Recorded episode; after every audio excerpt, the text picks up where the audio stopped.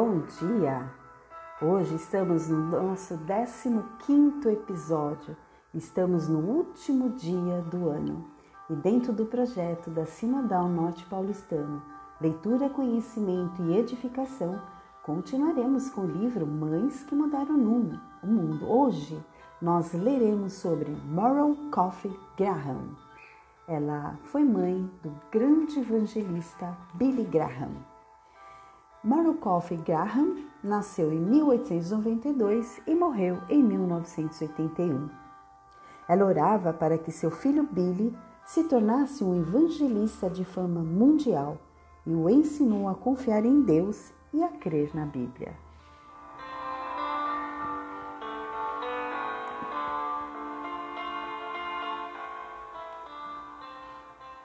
No dia em que Billy nasceu, Morrow Coffey Graham passou a maior parte da tarde colhendo feijão e preparando-o para enlatar. Logo, aquele feijão seria colocado junto com as outras latas de frutas e vegetais, preparados e prontos para os meses de inverno, uma colheita abundante. Ela era esposa de um fazendeiro da Carolina do Norte e estava acostumada a trabalhar pesado. Sempre havia muitas coisas para fazer na fazenda: ordenhar vacas, enlatar legumes, cuidar da horta e muito mais. Morrow nunca cursou faculdade, nunca fez grandes discursos nem escreveu livros. A mãe do maior evangelista do mundo, no entanto, sabia orar e como orava. Entre aspas, eu oro sem cessar pelo Billy, ela disse certa vez numa entrevista. Abre aspas, os recursos da mãe cristã são unicamente limitados pelo amor e pela graça de Deus. É para Ele que ela se volta em oração, não somente para receber a força de que necessita cada dia, mas também para pedir a bênção de Deus sobre seus filhos. Por meio da oração vem a sabedoria, o entendimento e a graça. Quando nossos filhos sentem que temos uma vida de oração, eles também aprendem que a comunhão com o Pai Celestial deve ocupar um lugar vital em suas vidas. Fecha aspas. A família Graham tinha quatro crianças, sendo que Billy era o mais velho. Morrow e seu marido William eram calvinistas estritos e mostraram ao filho que o trabalho árduo e a honestidade eram as formas como todas as pessoas deveriam viver no mundo de Deus. Essa mulher, nascida e criada na área rural, com um sorriso tímido, instilou no filho o amor pela Bíblia. Mesmo quando ele não demonstrava interesse, ela continuava a compartilhar com ele verdades da palavra de Deus, até que finalmente elas penetraram em seu coração e a frase, a Bíblia diz, se tornou sua marca registrada. Morrow e William estavam casados havia quarenta e seis anos quando ele faleceu. Embora tenha sido profundamente, sentido profundamente a morte do marido, ela não se deixou abater nem se engajou em atividades sem sentido. Ao contrário, passou a se dedicar mais do que antes à oração, orando por Billy, pelos outros filhos, por seus genros e noras e todos os netos e bisnetos.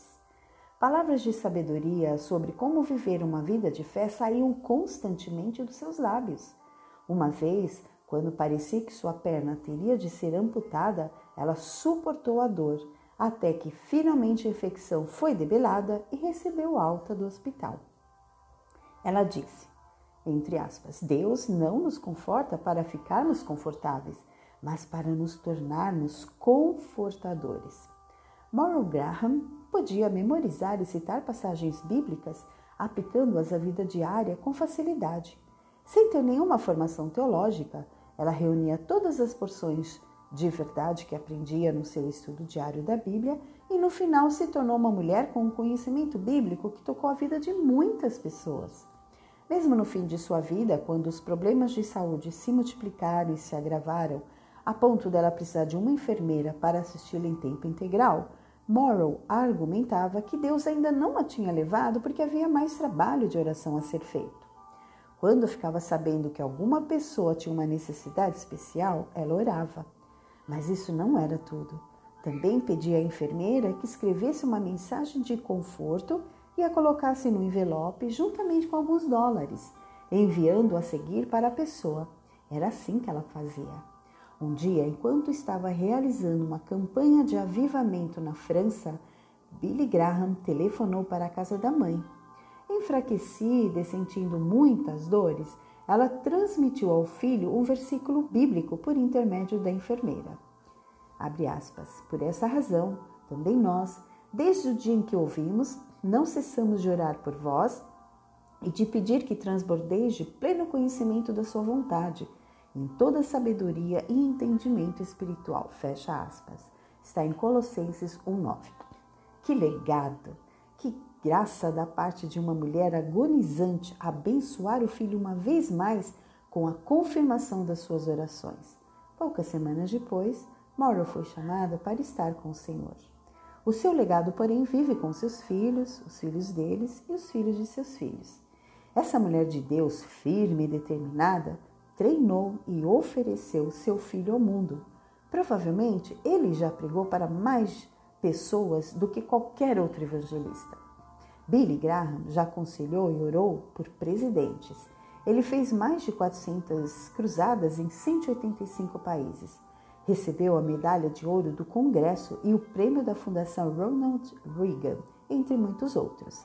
Acima de tudo, porém, ele viveu uma vida coerente, com um único foco: compartilhar as boas novas do Evangelho. Mães que influenciam o mundo oram diligentemente por seus filhos. Por essa razão, também nós, desde o dia em que o ouvimos, não cessamos de orar por vós e de pedir que transbordeis de pleno conhecimento da sua vontade, em toda a sabedoria e entendimento espiritual, a fim de viverdes de modo digno do Senhor para o seu inteiro agrado, frutificando em toda boa obra e crescendo no pleno conhecimento de Deus. Colossenses um, nove, dez.